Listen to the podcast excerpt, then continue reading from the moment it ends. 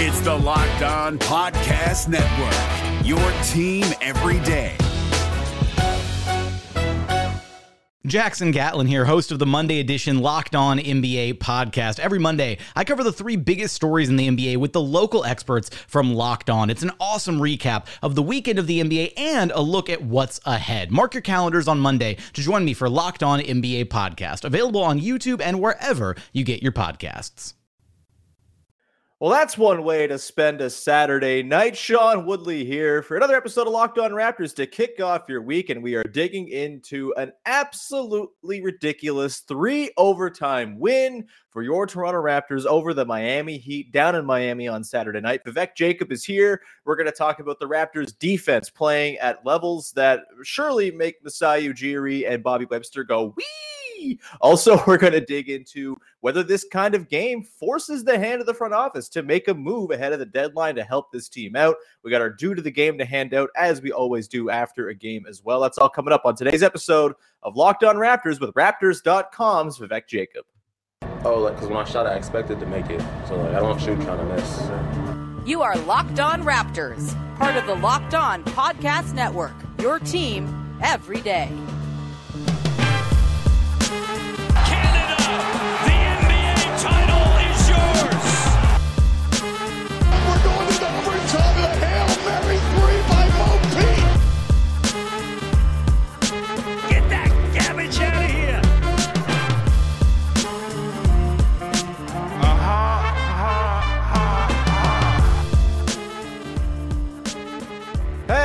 What's going on? Welcome to episode number 1107 of Locked On Raptors for Monday, January the 31st. I'm your host, Sean Woodley of RaptorsHQ.com. You can find me on Twitter as always at Woodley Sean, and you can find the show at Locked On Raptors. You can also find the podcast free and available on all your favorite podcast platforms. So please be sure to subscribe, follow, tell a friend, rate, review, etc. Plus, you can go to YouTube and subscribe over there. We're up over 1,500 subs on the Locked On Raptors YouTube page. It's lovely to see all the people uh, helping to juice the stats. So thank you if you've done it already. If you have not yet, there is no time like the present. So please go and check it out. And a big thank you, as always, for making us your first listen of the day here on Locked On Raptors. All right, let's dig into it a truly bananas Raptors win over the dastardly Miami Heat down in Miami on Saturday night. Triple overtime. It was ugly. It was nasty. It made my stomach hurt. It made the people around me in the room in which I was watching the game really detest my presence, but that's okay because a man who I'm sure was equally caught up in that game on Saturday is here to break it all down. Vivek Jacob. I mean, that's got to rank on the very, very short list of most insane Raptors regular season games, no? Yeah, without a doubt. I mean, it was nuts. And you look at the way the Raptors played the first three quarters, it was like, okay, here is the vision in full bloom, right? Mm-hmm. The Raptors are doing exactly what they're supposed to in terms of trapping, swarming the basketball, putting, uh, you know, all that, all kinds of ball pressure, and then just getting out uh, as much as they can in transition. Uh, you know, even even that lineup that really struggled to start the fourth, they were doing things, uh, you know, uh, that early second quarter, right, with uh, Delano and Pascal and OG uh, and Precious. I forget who was the fifth, and that was it Boucher. Um, mm-hmm. And so a lot to like in the, in those first three quarters, and then when like the first three ish minutes of the fourth, Miami was like, "All right, enough of this." yeah, then, I mean, yeah, go ahead. And then sorry. yeah, I don't know. And then I was just gonna say after that, it was just all hell broke loose, and we were just you know hanging on for our dear lives. I'm going to go to my grave thinking that at the end of regulation, when Jimmy Butler took too long to get that shot off, that was the end of regulation, right? Not the first overtime. Yeah, it regulation. happened twice. It happened twice. So that's right. Uh, so end of regulation is when he couldn't get the shot off. That's when he couldn't get the shot off. He kind of waited too long to get it up. Uh, and to me, I would go to my grave thinking that he actually wanted to wait too long because he was like, this is a game for sickos. And I, Jimmy Butler, am a sicko. Therefore, we're going to play more of this garbage. And he got his wish thrice. Uh, and, and, yeah, just uh, so many different elements of this game to dig into. I suppose the place to really kind of start focusing in is that starting five, the, the five guys who played a minimum of 54 minutes. Fred Van VanVleet, the low man on the minutes list with 54, coming back from a knee injury. Will we see him against Atlanta tonight? I don't know. Seems maybe like not the best idea, but we'll see. Uh, Siakam plays 57, OG 56, Barnes 56, and Gary Trent Jr. 56 minutes. The defense these dudes played the entire game. Like, yeah, the offense really fell apart in the fourth quarter and overtime. The offense was awful for everybody in the overtimes. Uh, and, you know, after that original Heat run to start the fourth quarter, their offense kind of became poo poo as well. And it's because both defenses were like next level incredible. And the Raptors defense, I mean, you totally hit on it. This is the vision come to bear. This is why the Raptors have talked themselves into, you know what? We don't necessarily need a center because we're huge anyway, and we have limbs and mobility everywhere. And then we've got Gary Trent Jr. and OG Anunoby as outlets when Pascal Siakam and Fred VanVleet see extra attention. You kind of saw all the moving parts of that starting five come together and got you really excited. It got me really excited. I'm sure lots of other people got really excited looking at that and seeing, okay, this is the vision. You get some guy, you get some help around these guys, and boy oh boy, you might be off and running and cooking with some real fire, especially as the, you would assume there's going to be more internal development from guys like Trent and Barnes and OG in particular. It's just a really, really interesting, bizarre collection of players who, when you put them all together, when they're on a string like they were defensively in this one, I don't really know many other teams that can conjure a lineup that that's that, that's just that horrifying to play against as an opposing offense. Like, you know, for you when you're sort of plotting out the vision for this team, I know there's been some, you know, misgivings from some folks as, oh, just go get a center, stop playing with the experiment, let's just go play normal people basketball you know, you, I think you, you wanted to have uh, Khem Birch starting this season, and I think it's a totally reasonable spot to be in to want to have a regular center on the floor. Our pal Samson Folk has got into depth on this, and sort of the skills that bigs bring to the floor are super necessary for healthy offense and just sort of passable basketball. The Raptors obviously have got a different thing in mind at the moment. That could change at any moment, but for you, did your belief in the Raptors experiment get sort of increased at all after watching a game like this against a really good Miami team? Yes, no Kyle Lowry, but they're still blowing teams away. How did this make you feel just about the general sort of direction of the team with those five guys as clearly the dudes they're building things around? Yeah, I'll answer that question in a second. Uh, you mentioned Kyle Lowry, so just going back to mm. your initial point on Jimmy, uh, Jimmy yeah. is exactly the type of dude that would be like, man, Kyle Lowry is probably loving this game and hating that he's not a part of it. Let's keep Sicko's this got, going. Sicko recognizes Sicko, man. That's the entire that's heat culture for you, baby. It's just a bunch of freaks being freaks and having the platform to do so.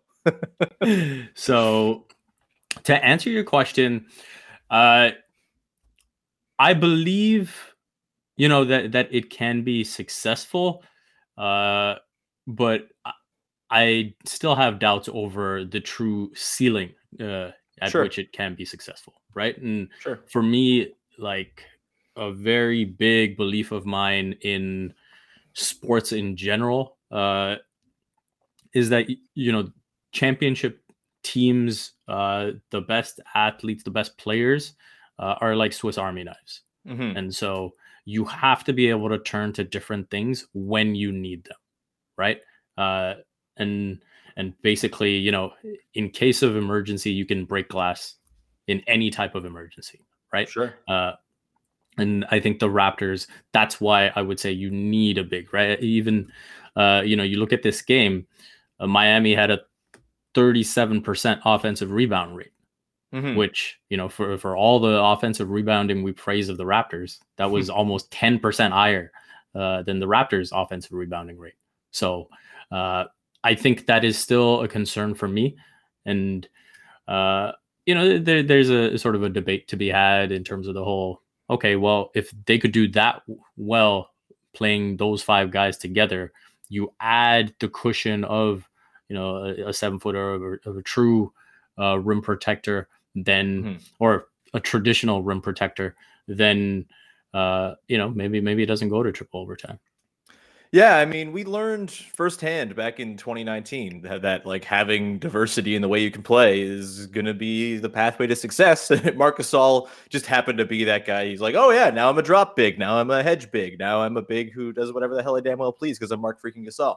Uh, that certainly, you know, kind of played out, and so yeah, I've said all along, when it comes to the center thing, eventually they'll have to get somebody for those specific matchups that you're going to come across in the postseason. I just don't necessarily think they're at that inflection point as a franchise right now. But hey, they keep playing like they did on Saturday. Uh, maybe we're getting closer to that inflection point than we thought because, like, those five guys together, I just am very, very high on the fit. I think we saw Scottie Barnes do a lot of interesting things as a defender in this one, kind of playing the center role as well. And then, of course, Pascal Siakam, if he's going to play defense like he did against the Heat, who else? You don't need anybody else back there, man. He was just uh, like electrifying on that end. As much as he was fun to watch on offense, and as much as he is the guy who I trust the most when he has the ball in his hands to get a good shot for either him or the team the defense in this one to me was the real takeaway for Siakam. Yes, there were the sort of standout plays, but just like all over the place, every single possession,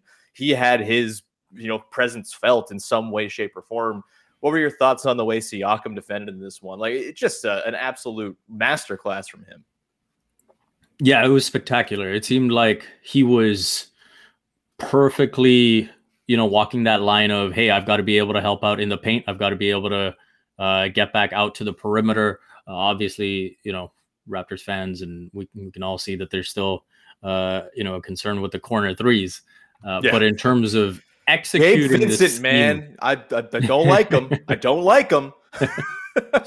but in terms of executing the scheme that's been given uh, to the team, Pascal Siakam is doing everything that he's supposed to do. Right. Mm-hmm. So mm-hmm. Uh, I think that's all you can ask for. And yeah, he's just next level basketball player right now, man. Like mm-hmm. it's it's spectacular. Like you know, we have this conversation about, hey, you know, he's not the prototypical number one guy. Um, but right now, I don't think he's a number two guy either. Uh, mm-hmm. Uh, like he's in very much in that like 1.5 zone that yeah. you know maybe you put like a Paul George and maybe you put like an Anthony Davis and that that type of thing. Well, when Anthony Davis is playing really really well. can't can't really say that about him this season. yeah, good point. Yeah, he's sure. I mean, his defense is very good, but I don't think it's better than Pascal's. And I think when it comes down to uh, you know all defense and stuff like that, like Siakam's got to be in the conversation. I don't think there's any question at this point. Like he has just been so all encompassing, and as much as OG's the on ball wizard, and as much as Fred is the guy digging down and getting the steals and racking up blocks as a six foot tall man I think Pascal's been their most important and best defender this season. And I think when it comes down to it, as much as the forward position is extremely loaded and it'll be very difficult, I think he's probably going to have the best all defense case. At least to this point, I think he has the best all defense case on the team. It's very exciting stuff. And it's also bloody impressive that he was able to maintain that level of defensive dominance while playing 56 freaking minutes. Uh, we're going to dig into on the other side the minutes totals, the problems with it, why it's kind of cool and novel, also maybe. Uh, but we're also going to dig into whether or not this game kind of was going to force the Raptors front office's hand into whether or not they should go and make a move at the deadline to improve. There were some rumors yesterday uh, posted by Doug Smith over at the Star about Goran Dragic. We'll dig into that. That's coming up in just one second here. But first, want to tell you about our pals over at Built Bar who make the best tasting protein bars in the world. It's the protein bar that tastes like a candy bar. And if you're like me and you're using January or February to kind of wean off of the holiday eating that you went on, then I highly recommend Built Bar to help you get there. They make it feel like you're being indulgent without actually being indulgent. That is the best way to distill it all down.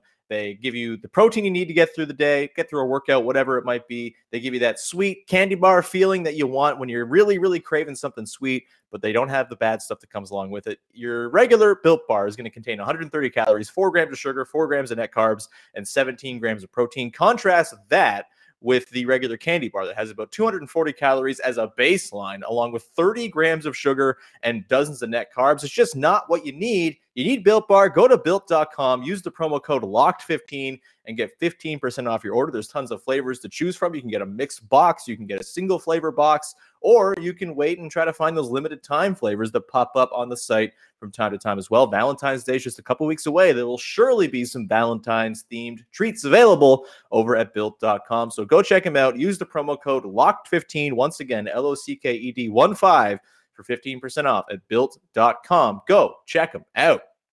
We're driven by the search for better, but when it comes to hiring, the best way to search for a candidate isn't to search at all. Don't search, match with Indeed. 93% of employers agree Indeed delivers the highest quality matches compared to other job sites, according to a recent Indeed survey. And listeners of this show will get a $75 sponsored job credit to get your jobs more visibility at Indeed.com slash podcast. Just go to Indeed.com slash podcast right now and support our show by saying you heard about Indeed on this podcast. Indeed.com slash podcast. Terms and conditions apply. Need to hire? You need Indeed. All right, we continue on here with your Monday edition of Locked On Raptors and the minutes. Big V, got to talk about the minutes. We've already talked about the minutes a little bit, but let's dig further into the concern that those high minutes totals might be engendering in the various quarters of Raptors fandom. I think it's understandable to be concerned. You saw Fred Van VanVleet, who was questionable for this game on Saturday with a knee thing, play 56 minutes, was clearly hobbled and labored in the back part of the game. Everyone was hobbled and labored, I'm sure, because they were 50 plus minutes into the game. And of course, it didn't stop him from hitting all of the dagger threes that he had missed throughout the game, all staved up for the back part of overtime. And it was incredible to watch, but the minutes are high. You saw Scottie Barnes play, again, 50 plus minutes, dealing with a hamstring thing recently, a hand thing, the knee thing, and ankle. Like he seems like he's been banged up all over the place. And then, of course, Gary Trent Jr. just getting back from an ankle as well. Pascal Siakam like had shoulder surgery like eight months ago and is doing this thing. Like OG's been hurt. All these guys have taken their knocks, and it just seems like Nick Nurse is going to keep on trusting them, and like for good reason. They're playing incredibly good basketball right now, but you know we've talked around it. Of course, the deadline is coming up, uh, actually like ten days away from now. It, it's a big time. It's a kind of an interesting sort of inflection point for the direction of the franchise in a lot of ways. Did this game, do you think, really just kind of force the hand? It kind of proved to the front office, hey, these guys are good enough to bet on making a run by adding to these guys. Maybe it takes out of your future coffers a little bit, but it's worth it right now to ensure these guys aren't running themselves ragged in the pursuit of a barely above 500 record. Go get them some help and maybe this thing can kind of take off with these five guys that we've basically staked our entire reputation on. Uh, do you think this game is forced the hand? I think so. I think yeah. uh, it might have even forced the hand to, uh, in terms of the extent to which they try to help this group, right? Sure. And when you look at this being the first time uh, in the NBA shot clock era that you've got five players logging over 50 minutes, I mean, mm-hmm I think that says it all. You have to get this team some help. They've earned it uh, mm-hmm. with their play uh, and how hard they play. Uh, and you know, Fred VanVleet said it. Uh, there were times in that game, th- the way some of the calls were going, uh, the way s- the momentum had shifted at times. They could have packed it in. They could have mailed it in, mm-hmm. Uh, and they didn't. And and so I think you do owe, owe it to this starting five to get them some help uh, I think you know, for me at this point in the season, I would not be counting on Birch to be there. Right? Yeah. Uh, I, that's that's just been the way the season has gone for him. It sucks. Mm. It's unfortunate, uh, but I think that's how you have to look at the remainder of the season uh, and plan accordingly. And so, uh, I think it'll be very interesting to see how much they look to help this team. I saw Will Lou in his uh, 10 things compared to, you know, maybe a 2017 situation of getting Serge Ibaka and PJ Tucker. Mm, right. Uh, and, and, you know, I, I think that's an interesting way to look at it. I think the one thing for sure you have to look at is understand that the way Fred is looking right now and all the minutes that he's giving you, you mm-hmm. absolutely mm-hmm. do not want a 2015 playoffs where, you know, Kyle Lowry is just completely uh, toast uh, yeah. by that series. Yeah, I, I, agree. I think, you know, I've been pro adding at the deadline all along, and this only kind of stamped home my belief in that being the, the way that this should go. Yeah, first round picks, it's scary to trade them, yada, yada, yada. At this point, like their first round pick this year is not going to be terribly high. Yes, there's a chance, I suppose, they fall into the lottery and, and you know, there, there's some like wistful luck to be had, but like, banking on lottery odds hate it sucks it's terrible and it's not fun it's not an enjoyable way to consume a basketball team to watch a basketball team to experience a basketball team.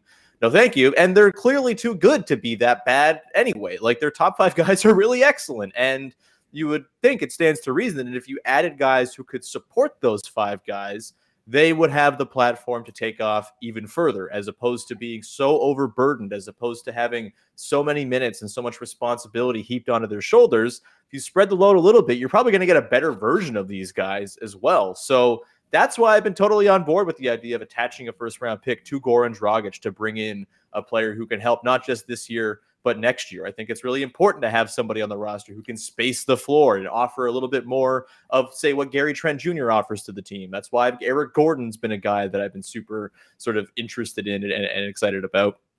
It's, uh, I mean, they're, they're too good, I think. And to me, you know, I've, I've made this comparison before, but like the 2014 Blue Jays are the team I've thought about a lot here. That was a team that wasn't really ready to contend just yet. They were still a year away from that 2015 run. But the deadline came around, and Jose Bautista was like, "Can we get some help, please? Like, we have a pretty good group here. Can we get some help?" They didn't do anything at the deadline, and that pissed the guys off. And Jose Bautista was displeased with the lack of action. I think, yeah, it's got to be deflating to think, hey, I'm Fred Van VanVleet, I'm Pascal Siakam, I'm playing my ass off, I'm playing 50 minute games, I'm doing everything. I'm I'm both the most important offensive and defensive player for the Raptors at times. And it's got to be deflating to think the deadline could pass without any sort of assistance. And they've kind of been consigned to this. All right, well, you're going to be playing 39 minutes a game for the rest of the year. Have fun. Good luck. Hopefully you can drag the team to, you know, a 43 win season or whatever. I just don't think that's a fair place to put those guys in. And I don't think you're at risk of like jeopardizing or sewering your future if you part with a first round pick to the point that I'm worried about it. Like, where are you at with the, with the first round pick? It was floated yesterday. Uh, it's been floated a little bit. Michael Grange, I think, floated this last week. Uh, Doug Smith wrote in the Star that Goran Dragic is garnering a lot of interest, and the Raptors are looking to see what they can attach to him, to see what they can bring back in return. Of course, it's 19 million bucks. There's a lot of money there that you can potentially match. Where are you at with like the idea of this year's first round pick, a future first round pick? Like, is that on the table for you? Because for some people, that's a deal breaker. For me, I think picks are fake. Get real people in, and I'm totally fine with that. I mean, I, I think it's all about the compensation, right? And so yeah. if if Goran Dragic plus a first round pick gets you someone that, as you said, not only helps for the remainder of the season, but you can see a future with as well, mm. uh, then I think I'm all for it. Uh, so uh, I think you know Masai says all the time. It's like we are always looking to make our team better, mm-hmm. and so they will evaluate the deals. I mean, Masai is not one to do bad trades. So if there's if there's a deal uh, that helps the team uh, now and going forward, I think he will do it. And I think uh, you know in terms of what the needs are, maybe that's something we can talk about in terms of how they prioritize it. But yeah, uh, I do think for sure, uh, you know, if if a first round pick is what gets them the the type of help that they need, then no question for me that uh, you're willing to part with it. Yeah, because like I don't know, my, my worst fear is that you burn this crew out without getting them some help, and then you know I, am not saying this is their last chance or anything like that. That would be absurd to say, but like you know you don't want to run up the odometer too much uh, for guys when it even more so like this isn't the year where you're going to compete. Why are you playing them as though they are guys who are on a championship team that you've pared the rotation down for? Get them some help so they can like have some miles reserved for when things actually start to move into motion as far as their competitive window goes. It's kind of how I'm seeing it. I know again, people out there will get like, oh, the picks though, the picks. Don't be Sam Presti's about this. Come on. Uh, Sam Presti's like horny for picks, and it's it's been his entire downfall. So you know that, that that's always going to be my kind of view on that, though. Um, shall we? Yeah, you mentioned let's rank the needs. How about that? We've talked about the needs. I think it's kind of clear there's probably three different things that you could look at. Um, you know, a center of some kind is certainly, especially if Khem Birch is someone we can't rely on. And yeah, certainly adding another center to the mix would be helpful for those specific matchups. Uh, I have been on the train of get some wing shooting, please. You know, Gary Trent Jr is like the most important player to the Raptors offense right now, like in terms of his on off net rating. Get a similar kind of guy that might actually help you uh, with your second unit problems and whatnot, you would think. Uh, and then, of course, like a ball handler, a backup point guard, perhaps. You know, I think that's been a lesser concern of mine because Pascal Siakam's so damn good at it, but certainly something that a lot of people have been wanting to see. So for you, Big V, let's rank them one, two, three. One being the biggest need. What do you got as far as Raptors? And maybe I left the need off as well, and you want to throw something in there.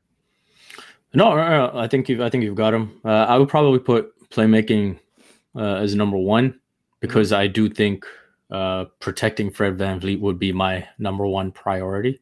Fair. I think he's a really important asset for the franchise going forward. Uh, so I, I, would do, and yeah, I do have a little bit of PTSD from that Wizard series as well. so, I mean, not, is Lou not... Williams available? Let's just run it back, baby yeah, yeah. Uh, so, yeah, get, getting uh, a playmaker, getting someone at that guard spot that can pick up some minutes there, I think would be really important.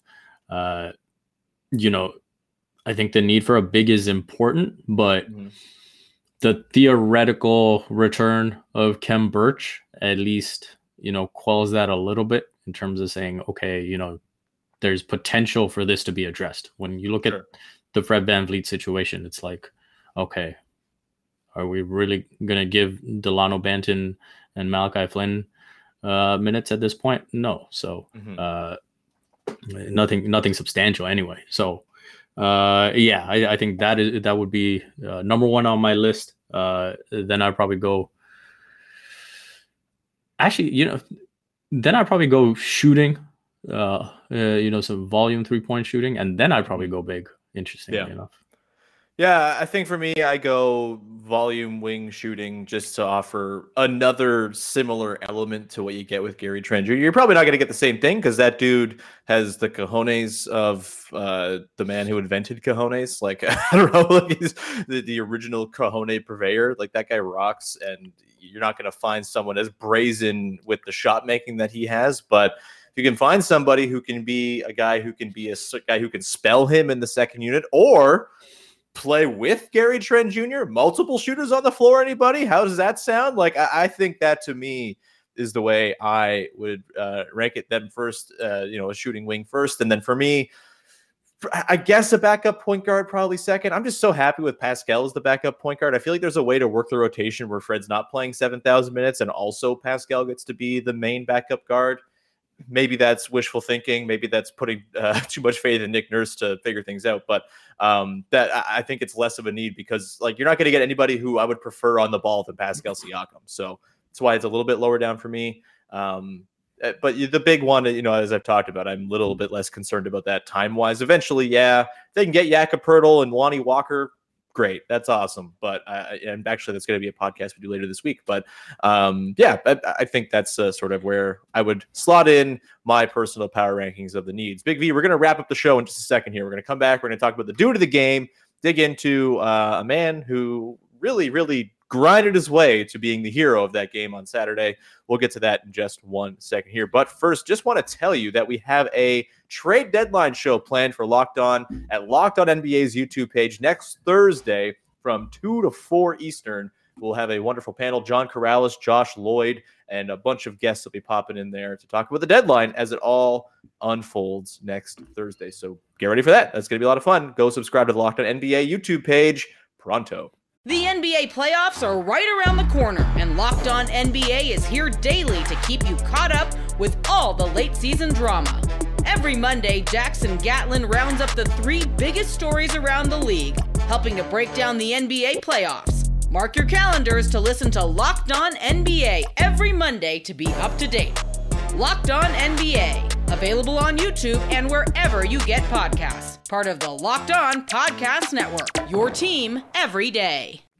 All right, Big V, let's round out. Dude of the game time, I so I have one logged, locked and loaded already with my graphic prepared here, Big V. But I do think there's maybe some room for debate on this one because look, there's no bench guy getting in here. I think if you play, if you don't play 50 plus minutes in that game, then you probably aren't a dude of the game candidate because uh, boy, oh boy, those five guys were all dudes in their own ways.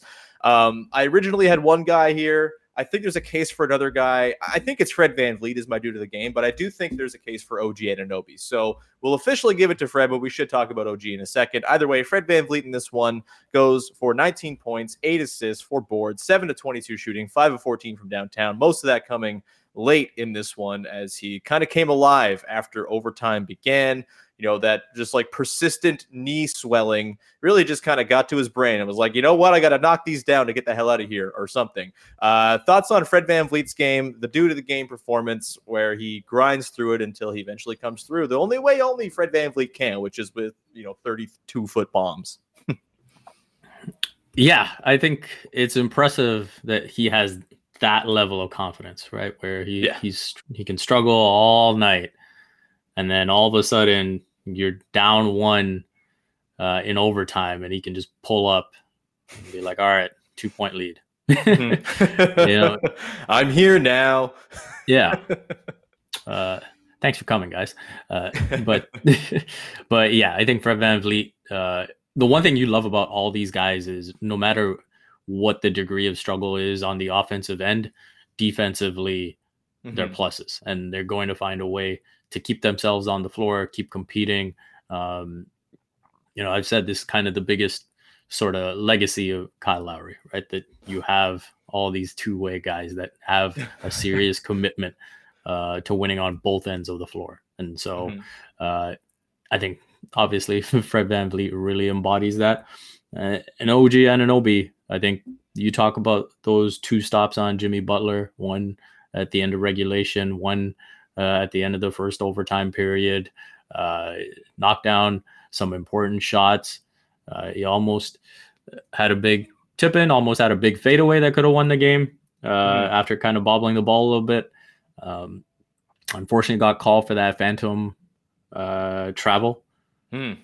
But you know, overall, I think OG uh, is also you know coming into his own, uh, and hopefully the three point shooting really gets back up there. Right, that's probably yeah. the, been the one thing this season that's been off, and uh, if if that just means he's going to be on a heater uh, the rest of the way, then oh, it's, it's going to be much needed. yeah, I mean, I, I think Fred wins it, but OG was a very close second. It's weird to say. Shout out Scottie too.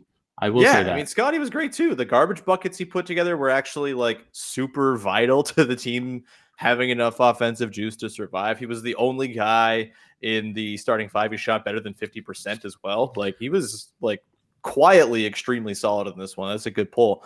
Um, and the irony yeah. of like no one being able to make a free throw to start the game and then you have Scottie and Pascal knocking down these big free throws at the end. Yeah.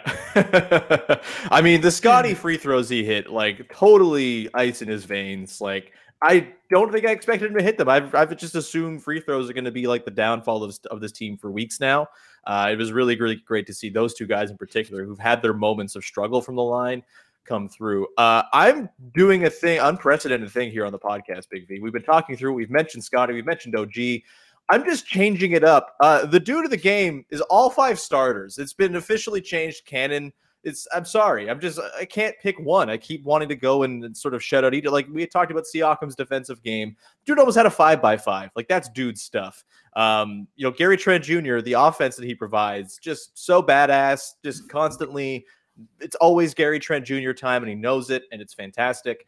Um, you know, we mentioned OG. I thought OG, in addition to his defense, and I was going to say there, it's weird to say that a guy who scored 37, 14, and 10 on 14 of 26 shooting and Jimmy Butler was defended well. But I thought the Raptors defended him pretty well in this game, all things considered. He's just really freaking good. Uh, and OG was a big part of that in some big moments. And I thought OG shot making late was pretty big too. He had a couple mid rangers that he kind of busted out. And those, any buckets you could get in that overtime was just like an absolute godsend. And so uh, shout out to OG for that yeah, I, I don't know why I wanted to confine this to just one single starter. Do you think I've uh, corrected course here by just giving it to all five guys? yeah, I Yeah. mean, heck, you, you could give it to no, you could give it to Nick Nurse too. You could throw him Yeah. in there. yeah, I Um, mean, he so looked pretty we- we could exhausted by the end of that game. The clip flowing around there, I felt tired looking at him. yeah, that that cli that clip, yeah, of him watching Pascal shoot the free throw was Yeah. incredible. Um, those rhinestones, though, uh, Yeah. maybe he deserves to dude of the game for that alone. Uh, but He deserves yeah, to dude of the game for his Murdoch Mysteries appearance, which apparently was terrible. oh wow. Well, I guess we'll see. We'll see. I, I, believe that's on uh, later tonight. I think it aired yeah, over the I think- weekend, but I could be wrong. I saw a clip floating around there of him in an old timey cap and a sweater vest of some kind, talking to the Murdoch Mysteries guy. well, I Um, saw CBC yeah. put out like some type of teaser. Oh, it that's what that. it was. Yeah, yeah, yeah. We might have to do a Um, full review of this on the podcast at some point soon here. Yeah, for sure. but yeah, I don't think uh, I don't think that's a bad decision at all to give it to all of them. Yeah. Uh, all right. Well, that's going to do it for today's episode of the podcast. Thank you, everyone, for tuning in. Hope you enjoyed the game as much as we did. Uh, and if you were thinking, man, those guys played a lot of basketball, I hope they have some rest. Too bad because they play four games in the next five nights Hawks tonight, Heat tomorrow night. And then I'm confused on the order because they just play the same four teams they just played in some different order coming up. Uh, so they're uh, playing Thursday and Friday this week as well it's uh it's a lot and so hopefully we get some uh you know good word on the health of all these guys. Hopefully no one's sitting although maybe it's for the best if somebody does for the night's game or whatever. Uh, but either way we will have them broken down all week long for you here on the podcast. A very game heavy week which is a lot of fun. We love talking about games and handing out dudes of the game etc etc uh big v thank you so much for being here as always on a monday. Where can people check out all your wonderful work and anything in particular you would like to plug Uh, usual spots, raptors.com, CBC Sports. Uh, I did a story, obviously, on that triple overtime classic. I did a recent story on Gary Trent Jr. as well, so you can check that out. Uh, besides that, you can follow me on Twitter at Vivek M. Jacob. But I will quickly say, you know, over the past season, I think we've all had some uh, negative things, not not so kind things to say about Aron Baynes, but uh, very Mm. happy to see that uh, he is well on the road to recovery and potentially making a return to the NBA uh, next season. So, yeah uh, yeah, uh, wishing nothing but good things for him and his family. Yeah, it's a really good one you brought up. Go read the Brian Windhorst story about what he's gone through since the Olympics. Just an absolute horror story. Uh, and wishing the best uh, for Aron Baynes, of course. And yeah, I would also go recommend reading Katie Heindl's piece on basketball feelings about the sort of way that we kind of assign sports hatred to certain players and the problems with that, and how Aron Baynes kind of brings all that to light. Uh, go read Katie Heindl as always. Basketball feelings. Go read Vivek wherever Vivek is sold. Wherever Vivek articles are sold, uh, yeah, yeah, Raptors.com, et cetera, et cetera. Olympic V will surely be on tap very soon here as well. As I guess the opening ceremonies are on Friday. Oh baby, we're gonna watch some cross country skiing. I can't wait. Uh, anyway, that's gonna do it. We will talk to you again tomorrow with another episode of Locked On Raptors, breaking down Raptors Hawks. Until then, bye bye.